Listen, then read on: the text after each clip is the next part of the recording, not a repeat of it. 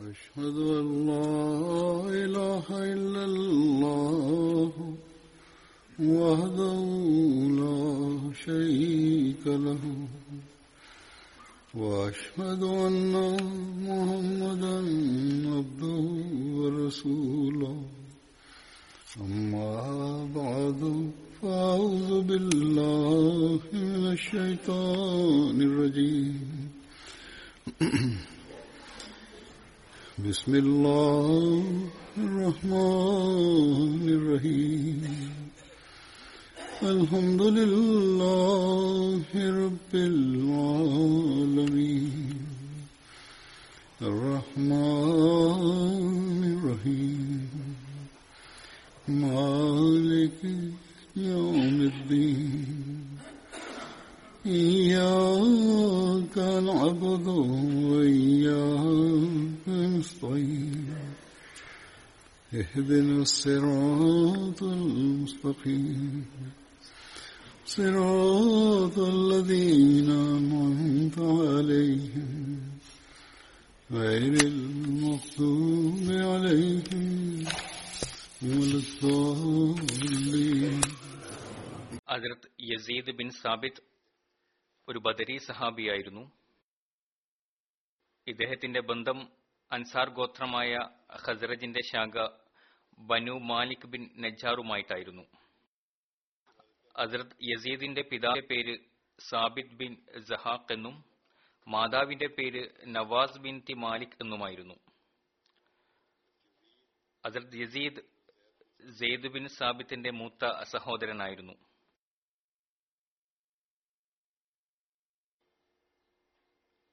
Hazrat Yazid bin Sabit Dubayya bin സാബിറിനെ വിവാഹം കഴിക്കുകയുണ്ടായി.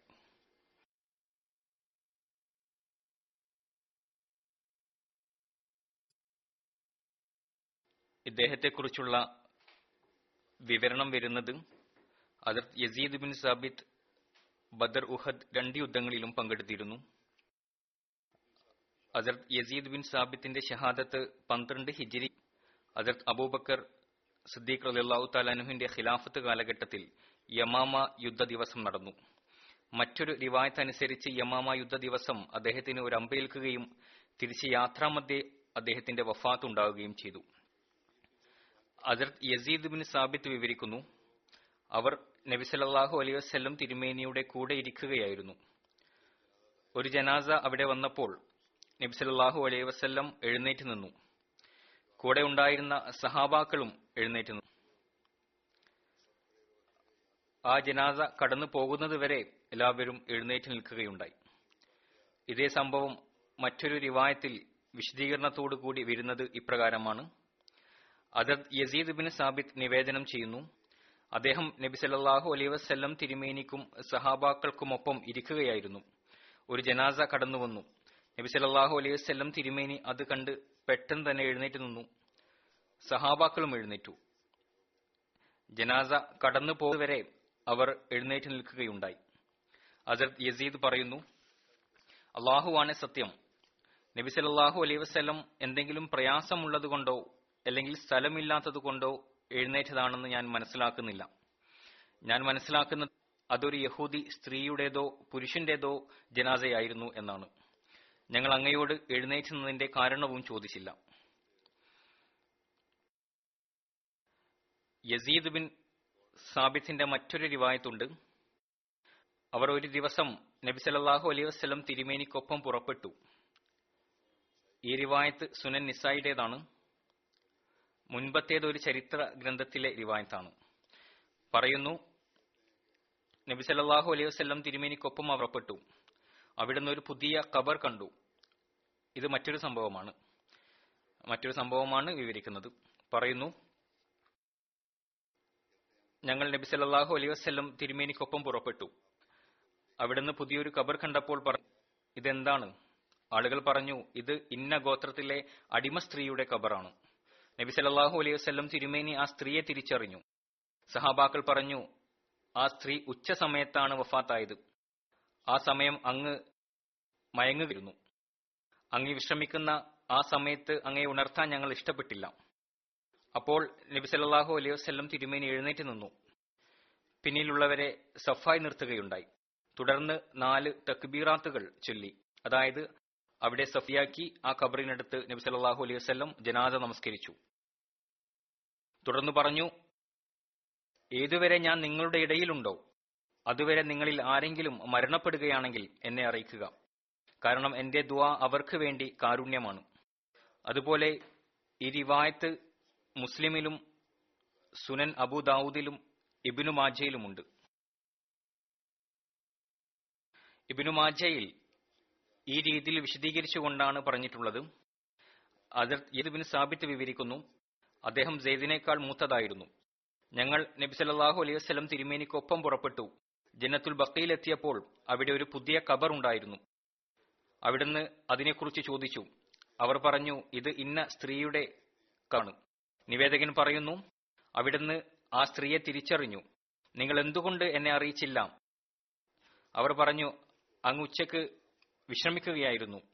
നോമ്പും അനുഷ്ഠിച്ചിരുന്നു അതുകൊണ്ട് അങ്ങേക്ക് വിഷമമുണ്ടാക്കുന്നത് ഞങ്ങൾ ഇഷ്ടപ്പെട്ടില്ല. അപ്പോൾ നബി സല്ലല്ലാഹു അലൈഹി വസല്ലം തിരുമേനി പറഞ്ഞു ഞാൻ അറിയാത്ത കാര്യങ്ങൾ നിങ്ങൾ ചെയ്യാതിരിക്കുക. അതായത് ഞാൻ ഒരിക്കലും അങ്ങനെ പറഞ്ഞിട്ടില്ല.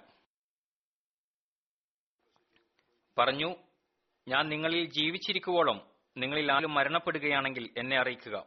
കാരണം എന്റെ പ്രാർത്ഥന അവർക്ക് കാരുണ്യമാണ്. പിന്നീട് നബി സല്ലല്ലാഹു അലൈഹി വസല്ലം ഖബറിന്റെ അടുത്തേക്ക് പോയി. ഞങ്ങൾ അങ്ങയുടെ പിന്നിൽ സഫായി നിന്നു. നിന്ന് നാല് തക്ബീറുകളി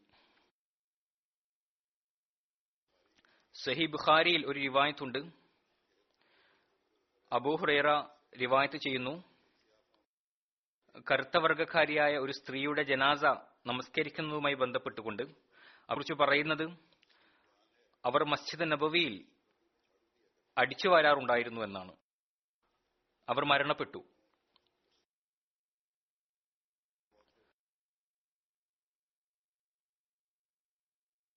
നബിസാഹു അലൈഹി വസല്ലം അവരെ കുറച്ച് ദിവസം കാണാതായപ്പോൾ ആ സ്ത്രീയെക്കുറിച്ച് ചോദിച്ചു.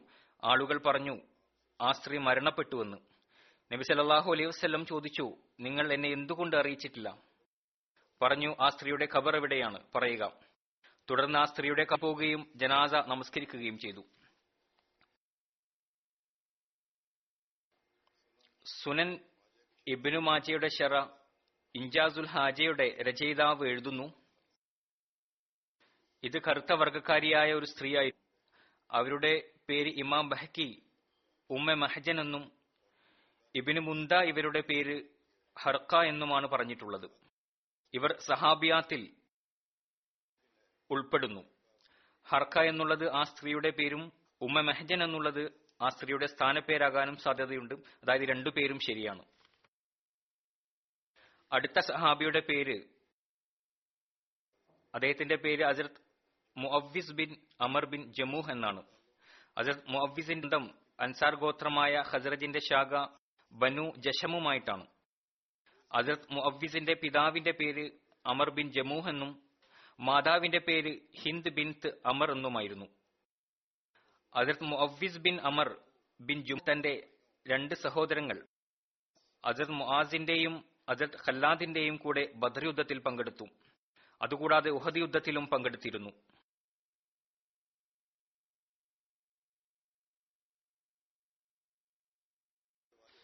അജത് മുഅവ്വിസ് ബിൻ അമറിന്റെ പിതാവ് അമർ ബിൻ ജമൂഹിനെ കാലിൽ പ്രയാസം കാരണം അവരുടെ മക്കൾ ബദർ യുദ്ധത്തിൽ പങ്കെടുക്കാൻ സമ്മതിച്ചിരുന്നില്ല.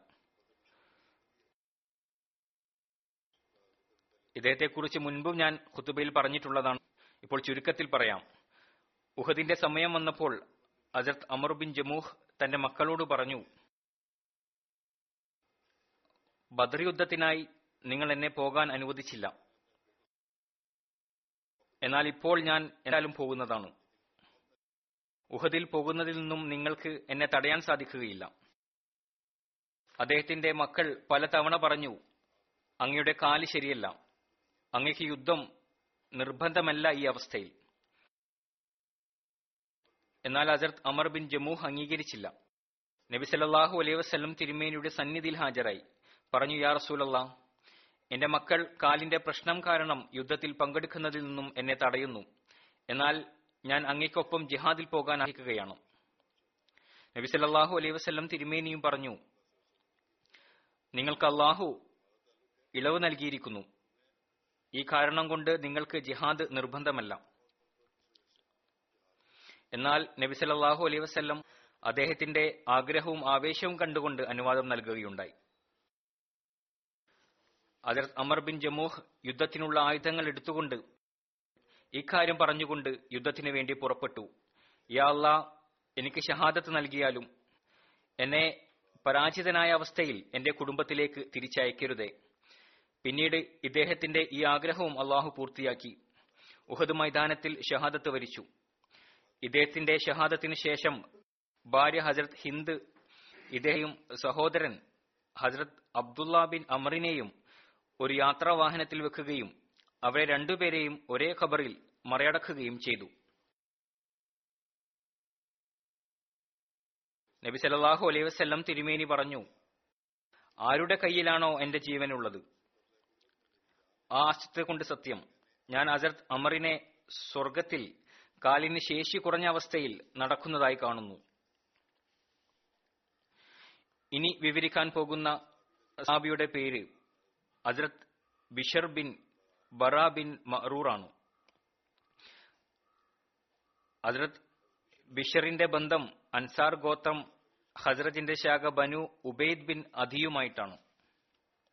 മറ്റൊരു റിവായത്ത് അനുസരിച്ച് ബനു സൽമയുമായിട്ടാണെന്ന് പറയുന്നു. വ്യത്യസ്ത റിവായത്തുകളാണ് ആളുകൾ പറയുന്നത്. അസരത് ബിഷറിന്റെ പിതാവിന്റെ പേര് അസത് ബറാ ബിൻ മറൂർ എന്നും മാതാവിന്റെ പേര് ഹുലൈദ ബിൻ തി റൈസ് എന്നുമായിരുന്നു. അസരത് ബിഷറിന്റെ പിതാവ് Hazrat Bara bin Marur Banu Salama ഗോത്രത്തിലെ നിയമിക്കപ്പെട്ട പന്ത്രണ്ട് നേതാക്കളിൽ ഒരാളായിരുന്നു. അസരത് ബറ ഹിജ്രത്തിന് മുൻപ് യാത്ര ചെയ്യുമ്പോൾ വഫാത്തായിരുന്നു. നബി സല്ലല്ലാഹു അലൈഹി വസല്ലം ഹിജ്രത്ത് ചെയ്ത് മദീനയിലെത്തിയപ്പോൾ അവിടുന്ന് അദ്ദേഹത്തിന്റെ ഖബറിൽ പോകുകയും നാല് തെക്കുബീറാത്തുകൾ ചൊല്ലുകയും ചെയ്തു.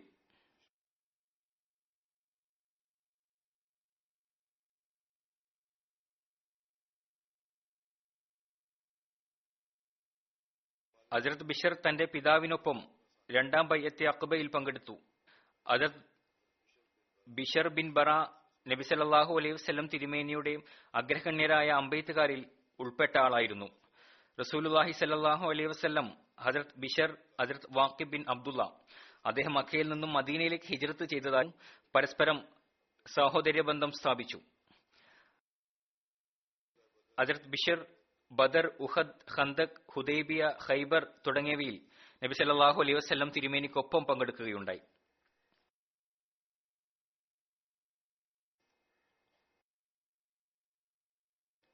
അബ്ദുറഹ്മാൻ ബിൻ അബ്ദുള്ള റിവായത്ത് ചെയ്യുന്നു. റസൂലുല്ലാഹി സലാഹു അലൈ വസല്ലം പറഞ്ഞു എല്ലയോ ബനു നസല ചില റിവായത്തിൽ ബനു സലമ എന്നാണ് പറഞ്ഞിട്ടുള്ളത്.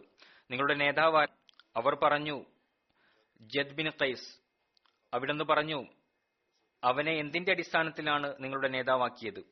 അവർ പറഞ്ഞു അദ്ദേഹം ഞങ്ങളെക്കാൾ പണക്കാരനാണ് അദ്ദേഹം ധനികനാണ് അതുകൊണ്ടാണ് നേതാവാക്കിയത്. അപ്പം തന്നെ അവർ പറഞ്ഞു എന്നാൽ അദ്ദേഹത്തിലുള്ള പിശുക്ക് ഞങ്ങൾ ന്യൂനതയായി കാണുന്നു. അദ്ദേഹം വളരെ പിശുക്കനാണ്. ഇത് ഞങ്ങൾക്ക് ഇഷ്ടമല്ല. അവിടുന്ന് പറഞ്ഞു പിശുക്കിനേക്കാൾ വലിയ രോഗം ഏതാണ്? പിശുന്നുള്ളത് വലിയ രോഗമാണ്.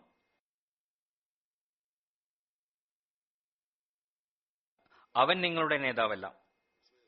ഇത് കാരണം അവന് നിങ്ങളുടെ നേതാവാകാൻ സാധിക്കുകയില്ല. അവർ പറഞ്ഞു യാ പിന്നെ ഞങ്ങളുടെ നേതാവ് ആരാണ് അങ്ങ് തന്നെ പറഞ്ഞാലും. അവിടുന്ന് പറഞ്ഞു ബിഷർ ബിൻ ബറാ ബിൻ ആണ് നിങ്ങളുടെ നേതാവ്. ഈ സഹാബയെ കുറിച്ചാണ് ഇപ്പോൾ പറഞ്ഞുകൊണ്ടിരിക്കുന്നത്. മറ്റൊരു റിവായത്തിൽ വരുന്നത് നബിസലാഹു വസല്ലം തിരുമേനി പറഞ്ഞു നിങ്ങളുടെ നേതാവ് വെളുത്ത ചുരുണ്ട മുടിയുള്ള ബിഷർ ബിൻ ബറാ ബിൻ ആണ്. അസ്രത് ബിഷർ ബിൻ ബറ അസ്രത് ഖുവൈസ ബിൻ തി സൈഫിയെ വിവാഹം കഴിക്കുകയായി അവരിൽ ഒരു പെൺകുട്ടി ജനിച്ചു.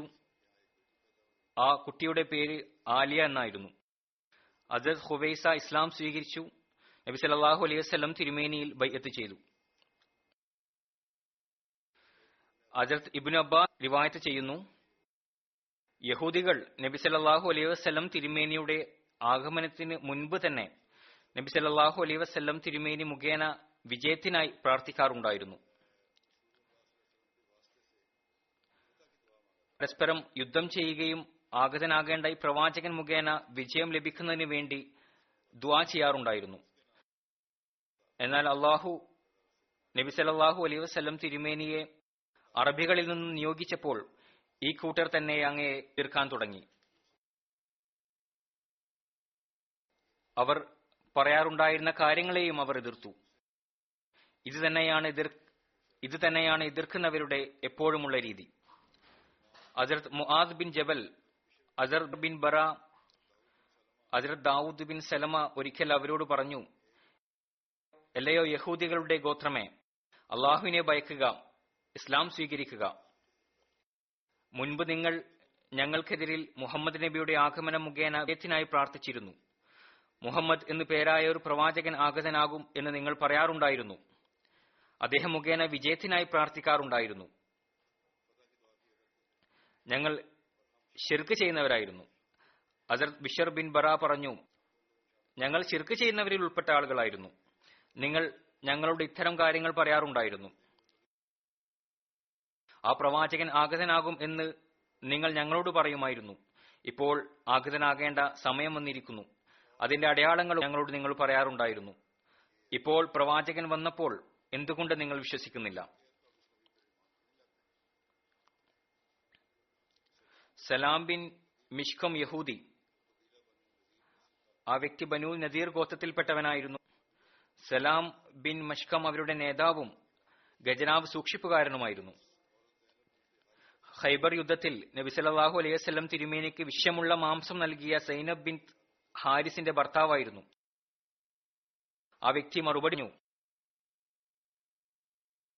ആ പ്രവാചകൻ ഞങ്ങൾ തിരിച്ചറിയുന്ന കാര്യം ഞങ്ങളിലേക്ക് കൊണ്ടുവന്നില്ല. ഞങ്ങൾ നിങ്ങളോട് പറഞ്ഞിരുന്ന പ്രവാചകനല്ല ഇദ്ദേഹം.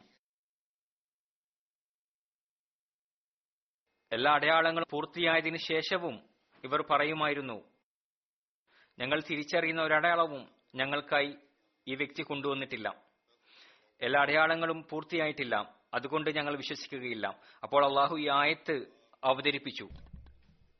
کہ ولما جا ہوں کتابوں میں نند اللہ ہے، مصدق مصدق الما معا ہوں و قانون من قبل ہو یستفتے ہوں و قانون من قبل ہو یستفتے ہوں نا الزین کفر فلما جا ہوں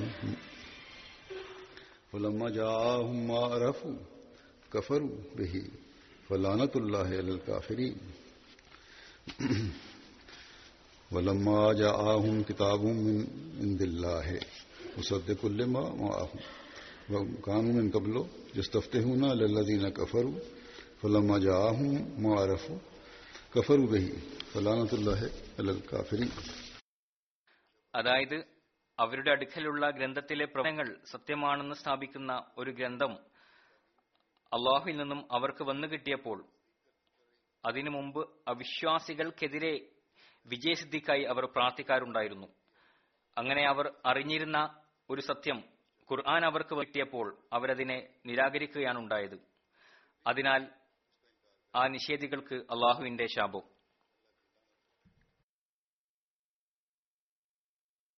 ഹജറത് ജുബൈർ ബിൻ അവാം വിവരിക്കുന്നു ഉഹദ് യുദ്ധത്തിൽ ഗതി മാറുമ്പോൾ ഞാൻ നബി സല്ലല്ലാഹു അലൈഹി വസല്ലം തിരുമേനിക്കൊപ്പമായിരുന്നു. അപ്പോൾ ഞങ്ങൾ എല്ലാവരും ഭയന്നിരിക്കുകയായിരുന്നു. ഞങ്ങൾക്ക് മയക്കമുണ്ടായി.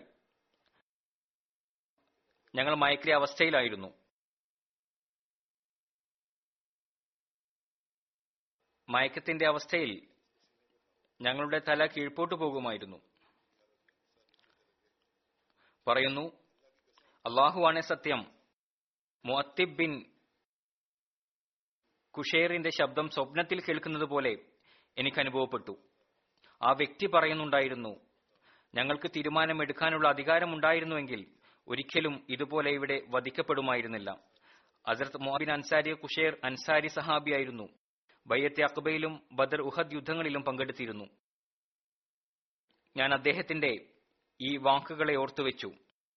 ഈ അവസ്ഥയെക്കുറിച്ച് അള്ളാഹു ഈ ആയത്തിറക്കുകയുണ്ടായി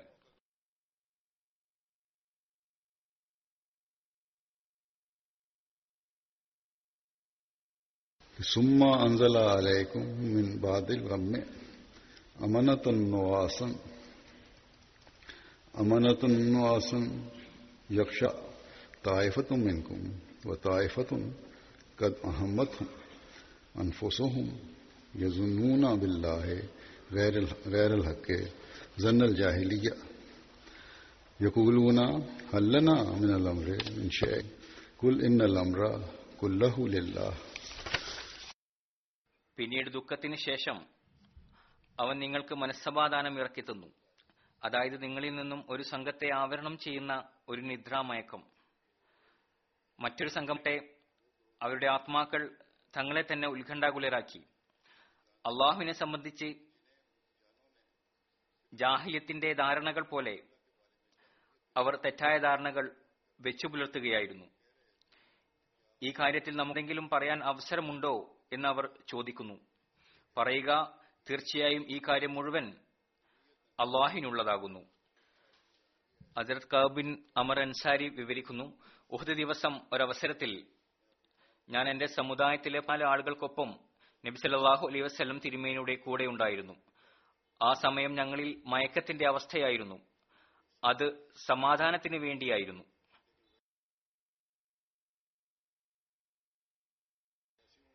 യുദ്ധാവസ്ഥയിലിരുന്നുവെങ്കിലും ഞങ്ങൾക്ക് ഇത് സമാധാനം നൽകുന്നുണ്ടായിരുന്നു.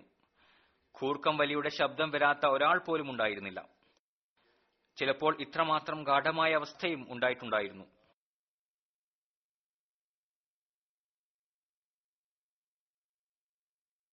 പറയുന്നു ഞാൻ കണ്ടു. Bishr bin Bara bin Marur ഈ സഹാബിയെക്കുറിച്ചാണ് ഇപ്പോൾ പറഞ്ഞുകൊണ്ടിരിക്കുന്നത്. അദ്ദേഹത്തിന്റെ കയ്യിൽ നിന്നും വാൾ താഴെ വീണു. അദ്ദേഹത്തിന് വാൾ താഴെ വീണത് മനസ്സിലായില്ല. ആ സമയം മുഷരിക്കീങ്ങൾ ഞങ്ങളിലേക്ക് കുതിക്കുകയായിരുന്നു. അവരിൽ സഹാബാക്കളിൽ തീർച്ചയായും മതബോധമുണ്ടായിരുന്നു. എന്നാൽ ഈ അവസ്ഥ കാരണം വാൾ വീണു പോവുകയായിരുന്നു. ഏതായിരുന്നാലും ന്യൂആസ് എന്ന പദത്തിന്റെ വിശദീകരണം അജർത് ഖലീഫത്തുൽ മസി റാബി റഹ്മത്തുല്ലാഹി അലേഹി ഒരു ദർസിൽ വളരെ വിശദീകരിച്ചുകൊണ്ട് പറഞ്ഞിട്ടുണ്ട്. അമനത്തൻ നുആസൻ വ്യത്യസ്ത ഇതിന്റെ അർത്ഥത്തിന്റെ ആശയം ഇപ്രകാരമാണ്. ദുഃഖത്തിന് ശേഷം നിങ്ങളിൽ മയക്കം എന്ന് പറയാൻ സാധിക്കുന്ന സമാധാനം അവൻ ഇറക്കി. ഇത് സമാധാനം നൽകുന്നതായിരുന്നു. അല്ലെങ്കിൽ മയക്കത്തെ പോലെ സമാധാനം അവൻ നിങ്ങൾക്ക് നൽകി. അമനത്തൻ നുആസൻ എന്നതിന്റെ അർത്ഥമാണിത്. താൽക്കാലികമായി ഉണ്ടാകുന്ന മയക്കമാണെന്നും അർത്ഥത്തിന്റെ അടിസ്ഥാനത്തിൽ പറയാം. എന്നാൽ ഇവിടെ താൽക്കാലികമായി ഉണ്ടാ മയക്കമല്ല മറിച്ച് ബോധാവസ്ഥയുടെയും ഉറക്കത്തിന്റെയും ഇടയിലുള്ള അവസ്ഥയെക്കുറിച്ചാണ് പറയുന്നത്. ഉറക്കത്തിന് മുൻപ് സമാധാനമുണ്ടാകുന്ന ഒരവസ്ഥയുണ്ടാകാറുണ്ട്. ഈ അവസ്ഥ നിലനിൽക്കുമ്പോഴാണ് അത് ഉറക്കമായി മാറുന്നത്. അവസ്ഥയിൽ മനുഷ്യൻ നടക്കുകയാണെങ്കിൽ അവൻ വീഴുകയില്ല.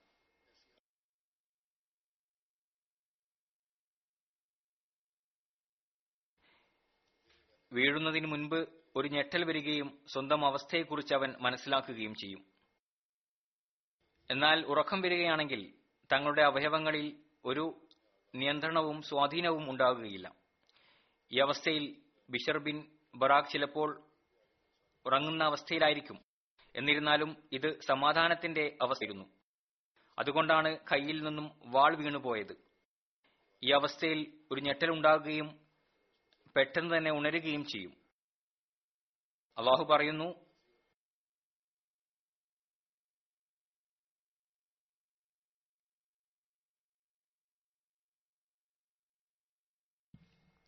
നാം നിങ്ങൾക്ക് ഉറക്കവുമായി സാദൃശ്യമുള്ള ഒരു സമാധാനാവസ്ഥ നൽകി.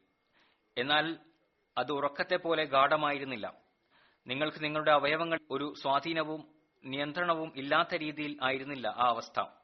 അത് നിങ്ങൾക്ക് സമാധാനം നൽകുന്നതായിരുന്നു. അതിർത്ത് അബൂ തൽഹ അൻഹു പറയുന്നു ഇത് ബുഖാരിയുടെ ഹദീസിലാണുള്ളത്. ഉഹ ദിവസം യുദ്ധാവസരത്തിൽ ഞങ്ങൾക്ക് മയക്കമുണ്ടായി. ഇത് മുൻപ് വിവരിച്ച അതേ മയക്കം തന്നെയാണ്. പറയുന്നു തെലഹയുടെ വാൾ എന്റെ കയ്യിൽ നിന്നും വീണുപോകാനായിരുന്നു. പിന്നെ ഞാൻ അതിനെ മുറുകെ പിടിക്കുകയുണ്ടായി. ഈ ഹദീസിൽ പറയുന്നത് കയ്യിൽ നിന്നും വസ്തുക്കൾ വീണുപോകുന്ന അവസ്ഥയായിരുന്നില്ല. അല്ലെങ്കിൽ നടന്നുകൊണ്ടിരിക്കുമ്പോൾ വീണുപോകുന്ന അവസ്ഥയായിരുന്നില്ല. ഒരു സമാധാനമുണ്ടായി അതോടൊപ്പം തന്നെ തങ്ങളിൽ പരിപൂർണമായ നിയന്ത്രണവും ഉണ്ടായിരുന്നു ഇത് പെട്ടെന്ന് വന്ന കാര്യമായിരുന്നില്ല. ഇത് അല്പസമയം അവരിൽ നിലനിന്നിരുന്നു.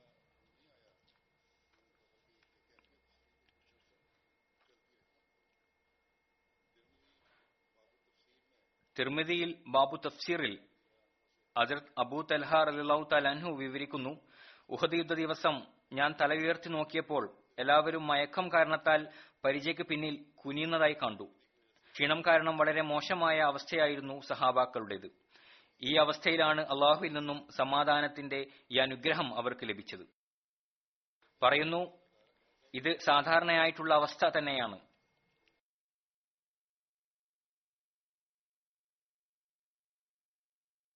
അസരത്ത് ഖലീഫത്തുൽ മസി റാബി റഹ്മത്തുല്ലാഹി അലഹി എഴുതുന്നു നബി സല്ലല്ലാഹു അലൈഹി വസല്ലം തിരുമേനിയുടെ കൂടെ യുദ്ധത്തിൽ ഉണ്ടായിരുന്ന എല്ലാ മുജാഹിദീങ്ങളിലും പെട്ടെന്ന് തന്നെ ആകാശത്തിൽ നിന്നും ഒരു വസ്തു ഇറങ്ങി. ആ അവസ്ഥ അവരെ മൂടുകയുണ്ടായി. ആ സമയം അവർക്ക് സമാധാനത്തിന്റെ ആവശ്യമുണ്ടായിരുന്നു. സഹാബാക്കളെ റീഫ്രഷ് ചെയ്യുന്നതിനു വേണ്ടി അവരെ ഊർജസ്വലരാക്കുന്നതിനു വേണ്ടി. ഉറങ്ങാനുള്ള ഒരു സമയവും അവർക്ക് ലഭിച്ചിരുന്നില്ല. യുദ്ധം നടന്നുകൊണ്ടിരിക്കുമ്പോൾ ശത്രുക്കളിൽ നിന്നും അക്രമം ഉണ്ടാകുന്ന ഭീതിയുണ്ടാകുമ്പോൾ മുഴുവൻ ആളുകളിലും ഇത്തരം മയക്കമുണ്ടാകുന്നത് ഒരു ദൃഷ്ടാന്തമാണ് ഒരു മോചിതത്താണ്.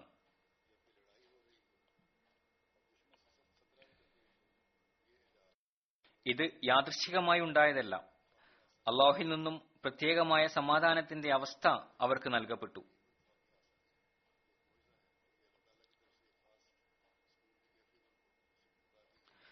അതിർത്ത് ബിഷർ ഖൈബർ യുദ്ധ ദിവസം നബി സല്ലല്ലാഹു അലൈഹി വസ്ലം തിരുമേനിക്കൊപ്പം വിഷമുള്ള മാംസം കഴിച്ചു. ഒരു യഹൂദ സ്ത്രീ ഉപഹാരമായി നബി സല്ലല്ലാഹു അലൈഹി വസ്ലം തിരുമേനിക്ക് നൽകിയതായിരുന്നു അത്. അസർ ബിഷർ അത് കഴിച്ചപ്പോൾ അവിടെ നിന്നും മാറിയിട്ടുണ്ടായിരുന്നില്ല. അദ്ദേഹത്തിന്റെ നിറം കറുത്ത ഒരു വസ്ത്രം പോലെയായി തീർന്നു ഒരു വർഷം ഇതേ അവസ്ഥ തന്നെ നിലനിന്നു. ഒരു സഹായമില്ലാതെ ഒന്ന് തിരിയാൻ പോലും ആ സഹാബിക്ക് സാധിച്ചിരുന്നില്ല. ഇതേ അവസ്ഥയിൽ തന്നെ വഫാത്തുണ്ടാവുകയും ചെയ്തു. മറ്റൊരു റിവായത്തിൽ ഭക്ഷണത്തിന് ശേഷം അദ്ദേഹം അവിടെ നിന്ന് മാറിയുന്നില്ല അവസ്ഥയിൽ തന്നെ അദ്ദേഹത്തിന് വഫാത്തുണ്ടായി എന്നും പറയുന്നു. ഹസ്രത് ബിഷർ ബിൻ ബറ വഫാത്തായപ്പോൾ അദ്ദേഹത്തിന്റെ ഉമ്മക്ക് വളരെ വിഷമമുണ്ടായി. അവർ പറഞ്ഞു നബി സല്ലാഹു അലൈഹി വസല്ലം തിരുമേനിയുടെ അടുത്തു വന്നുകൊണ്ട് യാ റസൂലുള്ളാ സല്ലല്ലാഹു അലൈഹി ബിഷറിന്റെ മരണം ബനു സലമയെ നശിപ്പിക്കും.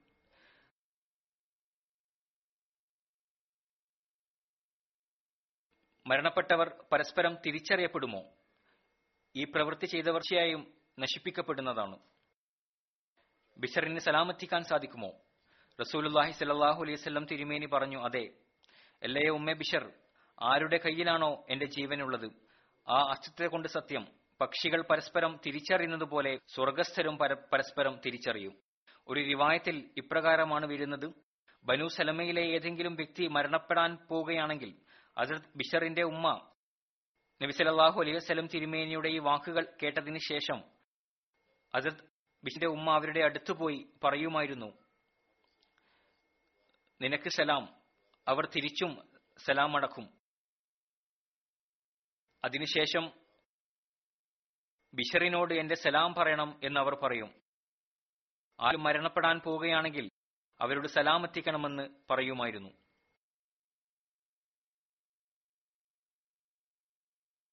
ആദ്യം ഞാൻ ശത്രുവിനെ കുറിച്ചാണ് പറഞ്ഞതെന്ന് തോന്നുന്നു. ഇത് ശത്രുതയെ കുറിച്ചുള്ള കാര്യമല്ല. ബിഷറിന്റെ മരണം ബനു സലമയെ നശിപ്പിക്കുമെന്ന് പറഞ്ഞത് ഭാഷയുടെ ഒരു ശൈലിയാണ്.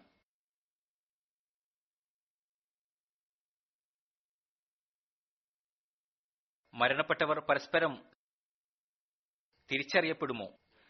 ബിഷറിന് സലാമെത്തിക്കാൻ സാധിക്കുമോ? നബി സല്ലല്ലാഹു അലൈഹി വസല്ലം അതെ എന്ന് പറഞ്ഞപ്പോൾ മരണപ്പെടാൻ പോകുന്നവരോട് പറയുമായിരുന്നു സ്വർഗത്തിൽ പോകുമ്പോൾ എന്റെ സലാമെത്തിക്കുക ഒരു റിവായത്ത് അനുസരിച്ച് അജത് ബിഷറിന്റെ സഹോദരി നബി സല്ലല്ലാഹു അലൈഹി വസല്ലം തിരുമേനിയുടെ രോഗാവസ്ഥയിൽ പ്രവാചകന്റെ അടുത്തു വന്നു. നബി സല്ലല്ലാഹു അലൈഹി വസല്ലം തിരുമേനി പറഞ്ഞു നിന്റെ സഹോദരനൊപ്പം ഹൈബറിൽ കഴിച്ച ആ ഭക്ഷണം കാരണം എന്റെ ഞെരമ്പുകൾ മുറിഞ്ഞു പോകുന്നതായി അനുഭവപ്പെടുന്നു.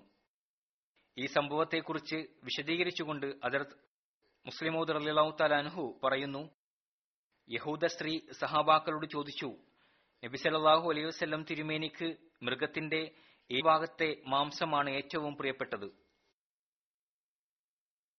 സഹാബാക്കൾ പറഞ്ഞു നബി സല്ലല്ലാഹു അലൈഹി വസല്ലം തിരുമേനിക്ക് കൈഭാഗത്തെ മാംസമാണ് ഏറ്റവും ഇഷ്ടമായിട്ടുള്ളത്. ആ സ്ത്രീ ഒരാടിനെ അറുത്തു അതിന്റെ കബാബ് ഉണ്ടാക്കി പിന്നീട് ആ മാംസത്തിൽ വിഷം ചേർത്തു പ്രത്യേകിച്ച് കൈഭാഗത്ത്. പ്രവാചകന് ആ ഭാഗത്തെ മാംസമാണ് ഏറ്റവും പ്രിയപ്പെട്ടത് എന്ന് അവരോട് പറഞ്ഞിരുന്നു. പിന്നീട് സൂര്യൻ അസ്തമിച്ചതിന് ശേഷം നബി സല്ലല്ലാഹു അലൈഹി വസ്ല്ലം തിരുമേനി വൈകുന്നേരമുള്ള നമസ്കാരം അനുഷ്ഠിച്ചതിന് ശേഷം തിരിച്ചു വരുമ്പോൾ അവിടുന്ന് തന്റെ ടെന്റിനടുത്ത് ഒരു സ്ത്രീ ഇരിക്കുന്നതായി കണ്ടു. അവിടുന്ന് ചോദിച്ചു നിങ്ങൾക്ക് എന്താണ് വേണ്ടത്? ആ സ്ത്രീ പറഞ്ഞു അല്ലയോ അബൂ ഖാസിം ഞാൻ അങ്ങേക്ക് വേണ്ടി ഒരു ഉപഹാരം കൊണ്ടുവന്നി നബി സല്ലല്ലാഹു അലൈഹി വസ്ലം തിരുമേനി കൂടെ ഉണ്ടായിരുന്ന ഒരു സഹാബിയോട് പറഞ്ഞു ആ സ്ത്രീ തരുന്ന സാധനം വാങ്ങിവെക്കുക അതിനുശേഷം അവിടുന്ന് ഭക്ഷണം കഴിക്കാൻ വേണ്ടിയിരുന്നു. ഭക്ഷണത്തിൽ ആ പാകം ചെയ്ത മാംസവും ഉണ്ടായിരുന്നു. നബി സല്ലല്ലാഹു അലൈഹി വസല്ലം തിരുമേനി അതിൽ നിന്നും ഒരു കഷ്ണം എടുത്തു കഴിച്ചു. സഹാബി ബഷീർ ബിൻ ബറായും ഒരു കഷ്ണം കഴിച്ചു. ചരിത്ര പുസ്തകങ്ങളിൽ ബിഷർ ബിൻ ബറായുടെ പേര് ബഷീർ ബിൻ ബറ എന്നും എഴുതിയിട്ടുണ്ട്. ഹജറത് മുസ്ലിമോദ് അലിലാഹു തലാൻഹു ബഷീർ ബിൻ ബറ എന്ന് എഴുതിയിട്ടുള്ളത്. ഉദ്ദേശം ബിഷർ ബിൻ ബറ തന്നെയാണ്. ഈ സമയം ബാക്കി സഹാബാക്കളും ഇറച്ചി കഴിക്കാൻ വേണ്ടി തയ്യാറായപ്പോൾ അവിടുന്ന് പറഞ്ഞു കഴിക്കരുത്. ഈ കൈ എന്നോട് പറഞ്ഞിരിക്കുന്നു മാംസത്തിൽ വിഷം ചേർത്തിരിക്കുന്നുവെന്ന് ഇതിന്റെ അർത്ഥം ഇൽഹാമുണ്ടായി എന്നുള്ളതല്ല മറിച്ച് ഇത് അറബിലുള്ള ഒരു പ്രയോഗമാണ്. ഈ മാംസം രുചിച്ച എനിക്ക് വിഷമുണ്ട് എന്ന് മനസ്സിലായി എന്നാണ് ഇതിന്റെ അർത്ഥം.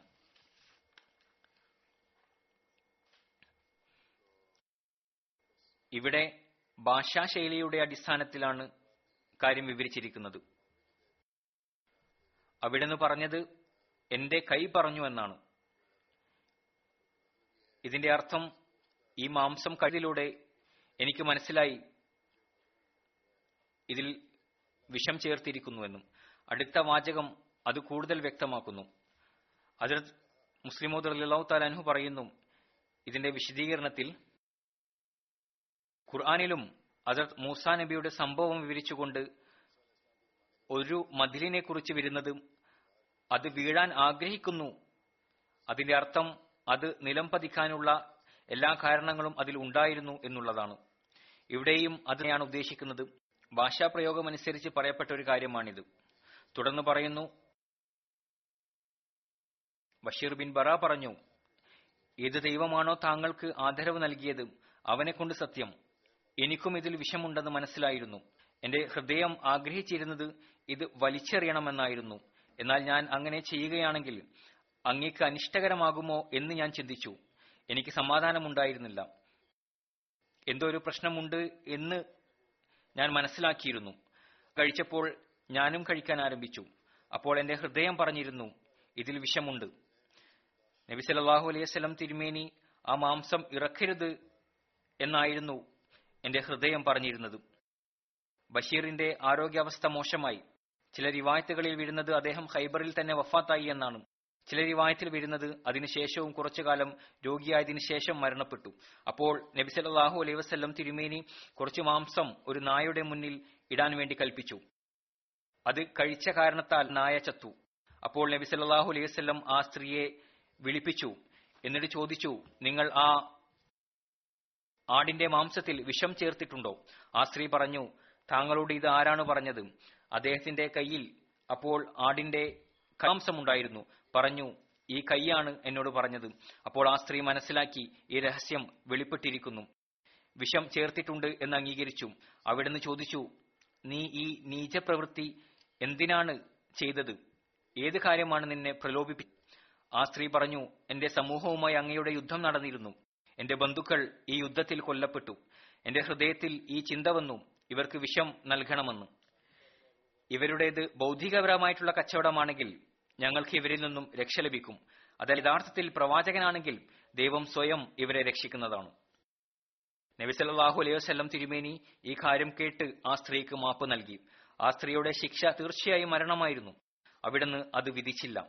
ഈ സംഭവം പറയുന്നത് നബി സല്ലല്ലാഹു അലൈഹി വസ്ലം തേനി ഏത് രീതിയിലാണ് തന്നെ വധിക്കാൻ ശ്രമിക്കുന്നവർക്കും തന്റെ സുഹൃത്തുക്കളെ വധിക്കുന്നവർക്കും മാപ്പ് നൽകിയിരുന്നത് എന്ന്. യഥാർത്ഥത്തിൽ നബി സല്ലല്ലാഹു അലൈഹി വസല്ലം തിരുമേനി ശിക്ഷിച്ചിരുന്നത് ഒരു വ്യക്തി ജീവിച്ചിരിക്കുന്നത് ഭാവിയിൽ ഇപ്പങ്ങൾക്കും ഫിത്തനകൾക്കും കാരണമാകും എന്ന അവസ്ഥ ഉണ്ടാകുമ്പോഴായിരുന്നു. ഏതായിരുന്നാലും ചില ശത്രുക്കൾ ഈ ആരോപണം ഉന്നയിക്കുന്നു. നബി സല്ലല്ലാഹു അലൈഹി വസ്ലം തിരുമേനിയുടെ വഫാത്ത് അശം കാരണമാണ് ഉണ്ടായത് എന്ന്. ചില ചരിത്ര ഗ്രന്ഥങ്ങളും ഇക്കാര്യം ചർച്ച ചെയ്യുന്നുണ്ട്. ചില ചരിത്രകാരന്മാർ നബി സല്ലല്ലാഹു അലൈഹി വസ്ലം തിരുമേനിക്ക് ഷഹാദത്തിന്റെ പദവി ലഭിക്കുന്നതിന് വേണ്ടി ഇത്തരം റിവായത്തുകൾ സ്വീകരിക്കാൻ തയ്യാറാകുന്നു. ആ റിവായത്തുകളിൽ വിഷം മൂലമാണ് നബി സല്ലാഹു അലൈഹി വസല്ലം തിരുമേനി വഫാത്തായത് എന്ന് പറയുന്നുണ്ട്. എന്നാൽ യഥാർത്ഥത്തിൽ ശരിയായ കാര്യം ഇതല്ല. നമ്മുടെ റിസർച്ച് സെല്ലും ഒരു നോട്ട് എനിക്ക് അയച്ചിട്ടുണ്ട്. അത് ഞാൻ കേൾപ്പിക്കാം. അതനുസരിച്ച് പറയുന്നു. ചരിത്രം അത് ജീവചരിത്രമാണെങ്കിലും ഹദീസ് ഗ്രന്ഥമാണെങ്കിലും ശരി. നബി സല്ലാഹു അലൈഹി വസ്ലം തിരുമേനിയുടെ വഫാത്ത് വിഷം മുഖേനയല്ല ഉണ്ടായത് എന്ന് അംഗീകരിച്ച കാര്യമാണ്. ആരാണോ അങ്ങനെ പറയുന്നത് അവർക്ക് എല്ലാ റിവായത്തുകളേക്കും അറിവില്ല. അല്ലെങ്കിൽ അവർ തെറ്റിലാണ്. വ്യക്തമായ കാര്യമാണ് വിഷം നൽകിയ സംഭവം ഹൈബറിന്റെ സന്ദർഭത്തിലാണ് നടന്നത്.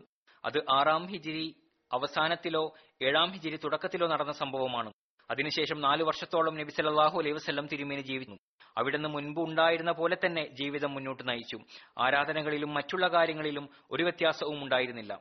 ഏകദേശം നാലു വർഷത്തിന് ശേഷം പനിയും തലവേദനയും ഉണ്ടാകുകയും അതിനുശേഷം അവിടുന്ന് വഫാത്താവുകയും ചെയ്തു. അത് നാലു വർഷത്തിന് ശേഷം വിഷം കാരണമാണ് എന്ന് ഒരു ബുദ്ധിയുള്ള വ്യക്തിയും അംഗീകരിക്കുന്ന കാര്യമല്ല. യഥാർത്ഥത്തിൽ ബുഹാരിയിലും മറ്റുള്ള ചില ഹദീസ് ഗ്രന്ഥങ്ങളിലും ഒരു ഹദീസുണ്ട്. ഹദീസിന്റെ ശരിയായ അർത്ഥം മനസ്സിലാക്കാത്തതിന്റെ ഫലമാണ് വിഷം അകത്ത് ചെന്നതുകൊണ്ടാണ് വഫാത്തുണ്ടായത് എന്ന നിഗമനത്തിൽ ചില ആളുകൾ എത്തിച്ചേരുന്നത്. എന്നാൽ അത് ശരിയല്ല. ബുഖാരിയുടെ ഹദീസ് ഇതാണ്. അതിന്റെ അർത്ഥം ഞാൻ പറയാം. അത് ആയിഷ പറയുന്നു നബി സല്ലാഹു അലൈഹി വസ്ലം തിരുമേനി സമയത്ത് ഇങ്ങനെ പറയുമായിരുന്നു ആയിഷ ഹൈബറിൽ ഞാൻ കഴിച്ച ഭക്ഷണത്തിന്റെ വിഷമം എനിക്ക് എപ്പോഴും ഉണ്ടായിക്കൊണ്ടിരിക്കുന്നു. ഇപ്പോഴും ആ വിഷം കൊണ്ട് എനിക്ക് എന്റെ ഞരമ്പുകൾ മുറിക്കപ്പെടുന്നതായി അനുഭവപ്പെടുന്നു. ഈ ഹൽ നിന്നാണ് ചില വ്യാഖ്യാതാക്കളും മുഹദീസീങ്ങളും ഈ പ്രയാസം കാരണമാണ് നബി സല്ലല്ലാഹു അലൈഹി വസല്ലം തിരുമയുടെ വഫാത്ത് ഉണ്ടായത് എന്ന് പറയുന്നത്. ഈ ഹദീസ് മുന്നിൽ വെച്ചുകൊണ്ട് തന്നെ അവർ വിശദീകരിക്കുന്നു. ഈ കാരണം കൊണ്ട് നബി സല്ലല്ലാഹു അലൈഹി സ്വലമേനി ഷഹീദായി എന്നും പറയാൻ സാധിക്കും.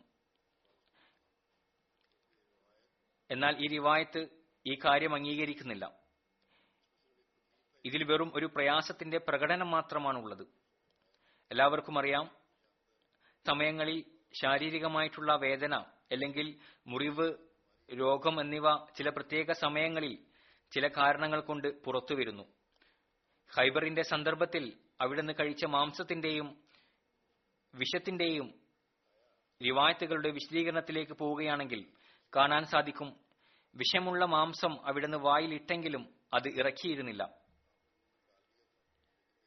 എന്നാൽ ഇറക്കിയിട്ടുണ്ടെങ്കിൽ പോലും അദ്ദേഹത്തിന്റെ ജീവിതം തെളിയിക്കുന്നത് വഫാത്തിന്റെ കാരണം ഇതായിരുന്നു എന്നാണ്. രോഗാവസ്ഥയിൽ ചെറുകുടലിനും വൻകുടലിനും ഉണ്ടായ പ്രശ്നം വർദ്ധിക്കുകയുണ്ടായി ഇത് ഒരു പ്രകൃതിപരമായിട്ടുള്ള കാര്യമാണ്. വായിൽ പോയത് കാരണം അന്നനാളിയിൽ മുറിവുണ്ടായിരുന്നു.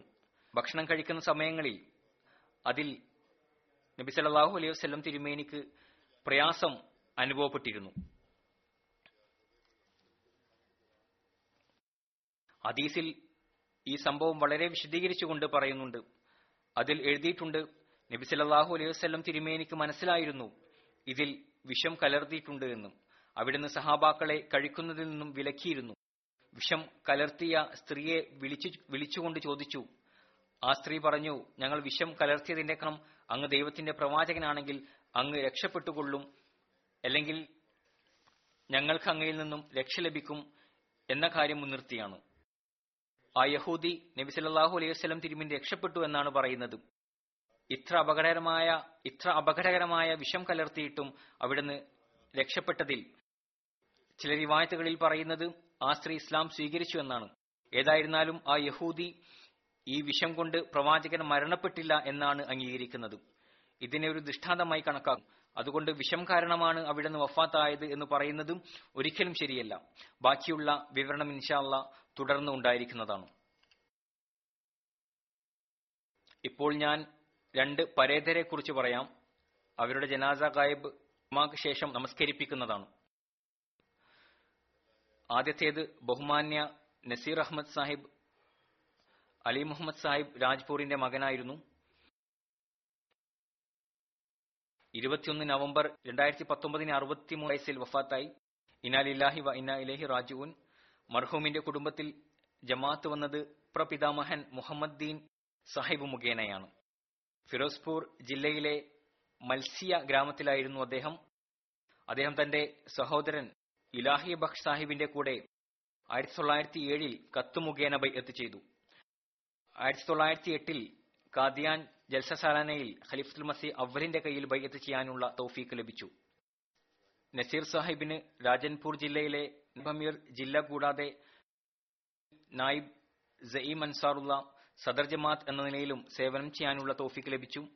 അഞ്ചു നേര നമസ്കാരം ജമാഅത്തായിട്ട് അനുഷ്ഠിക്കുന്ന വ്യക്തിയായിരുന്നു ജോയിന്റ് ഫാമിലി സിസ്റ്റമായിരുന്നു അദ്ദേഹത്തിന്റേത് വീട്ടിലുള്ള സഹോദരങ്ങളെയും അരുമക്കളെയും നമസ്കാരത്തിനായി ഓർമ്മപ്പെടുത്തുമായിരുന്നു.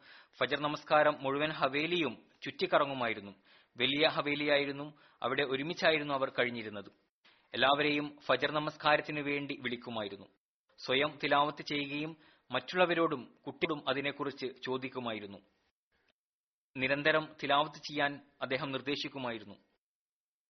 അതിർത്ത് മസിഹമോദ് അലൈഹി സ്വലാത്തു വസ്സലാമിന്റെ ഗ്രന്ഥങ്ങൾ സ്വയം വായിക്കുന്ന ആളും തന്റെ മക്കളോടും ബന്ധുക്കളോടും സഹോദരങ്ങളോടും ഗ്രന്ഥങ്ങൾ വായിക്കാൻ വേണ്ടി നിർദ്ദേശിക്കുകയും ചെയ്യുമായിരുന്നു. അതുപോലെ ഹുത്തുബ കൃത്യനിഷ്ഠതയോടുകൂടി കേൾക്കുമായിരുന്നു.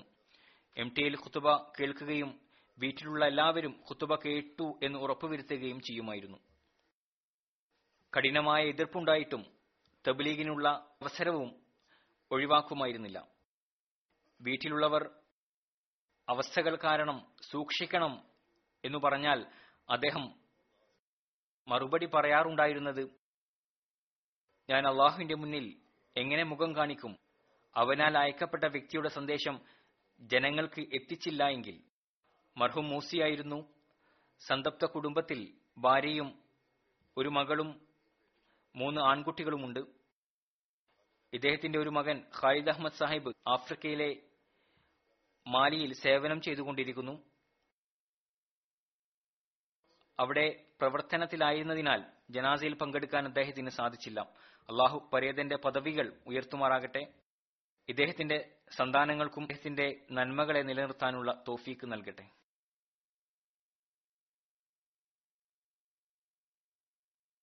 രണ്ടാമത്തെ ജനാസ ബഹുമാന്യ അത്താവുൽ കരീം മുബഷിർ സാഹിബിന്റേതാണ്.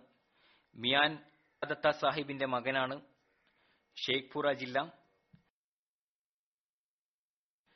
കാനഡയിലായിരുന്നു അദ്ദേഹം. പതിമൂന്ന് നവംബറിൽ എഴുപത്തിയഞ്ചാം വയസ്സിൽ വഫാത്തായി. ഇന്നാലില്ലാഹി വ ഇന്ന ഇലേഹി റാജിഊൻ. പരേതന്റെ കുടുംബ അഹമ്മദിയത്ത് പിതാവ് അല്ലാദത്ത് സാഹിബ് മുഖേനയാണ് വന്നത്. അദ്ദേഹം ആയിരത്തി തൊള്ളായിരത്തി മുപ്പത്തിനാലിൽ അജറത് മുസ്ലിമോദർ അലിള്ളാഹു തലാൻഹുവിന്റെ കയ്യിൽ ബയ്യത്ത് ചെയ്തു. പിന്നീട് അഹമ്മദി ആയതിനു ശേഷം മുഴുവൻ ജീവിതവും വഖഫ് ചെയ്തതുപോലെ കഴിച്ചുകൂട്ടി. എപ്പോഴും തെബ്ലീഗ് ചെയ്തുകൊണ്ടിരുന്നു. പല കുടുംബങ്ങളെയും ജമാത്തിൽ കൊണ്ടുവന്നു. മുഴുവൻ ജീവിതവും വഖഫിന്റെ ആത്മാവും മനസ്സിലാക്കി ജമാഅത്തിന്റെ സേവനത്തിൽ ഏർപ്പെട്ടു. ജമാത്തിന്റെ പല സേവനങ്ങളും നടത്താനുള്ള തൗഫീക്ക് ലഭിച്ചു.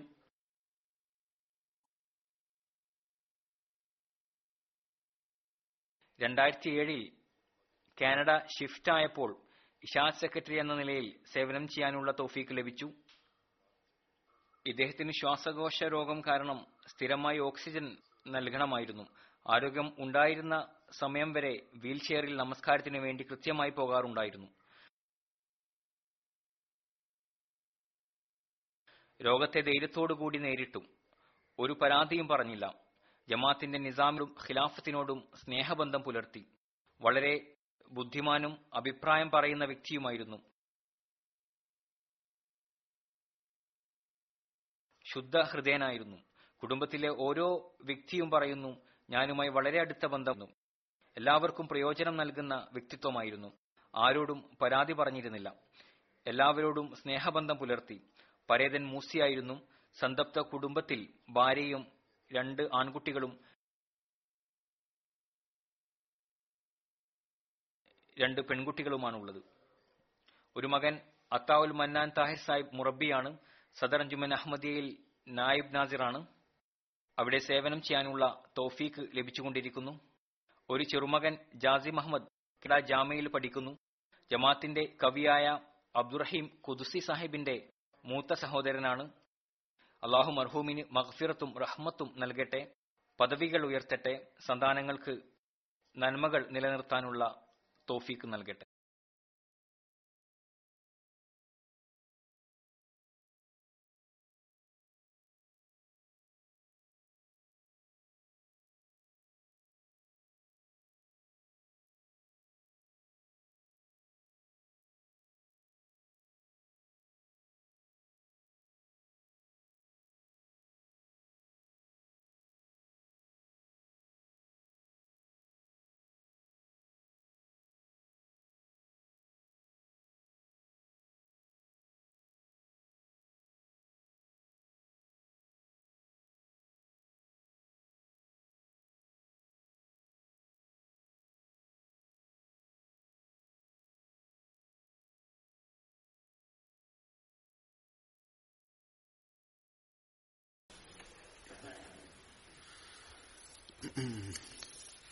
الحمد لله الحمد لله نحمده ونستعينه ونستغفره ونؤمن به ونتوكل عليه ونعوذ بالله من شرور أنفسنا ومن سيئات أعمالنا. من يهده الله فلا مضل له ومن يضلل فلا هادي له. ونشهد أن لا إله إلا الله ونشهد أن محمدا عبده ورسوله. عباد الله رحمكم الله.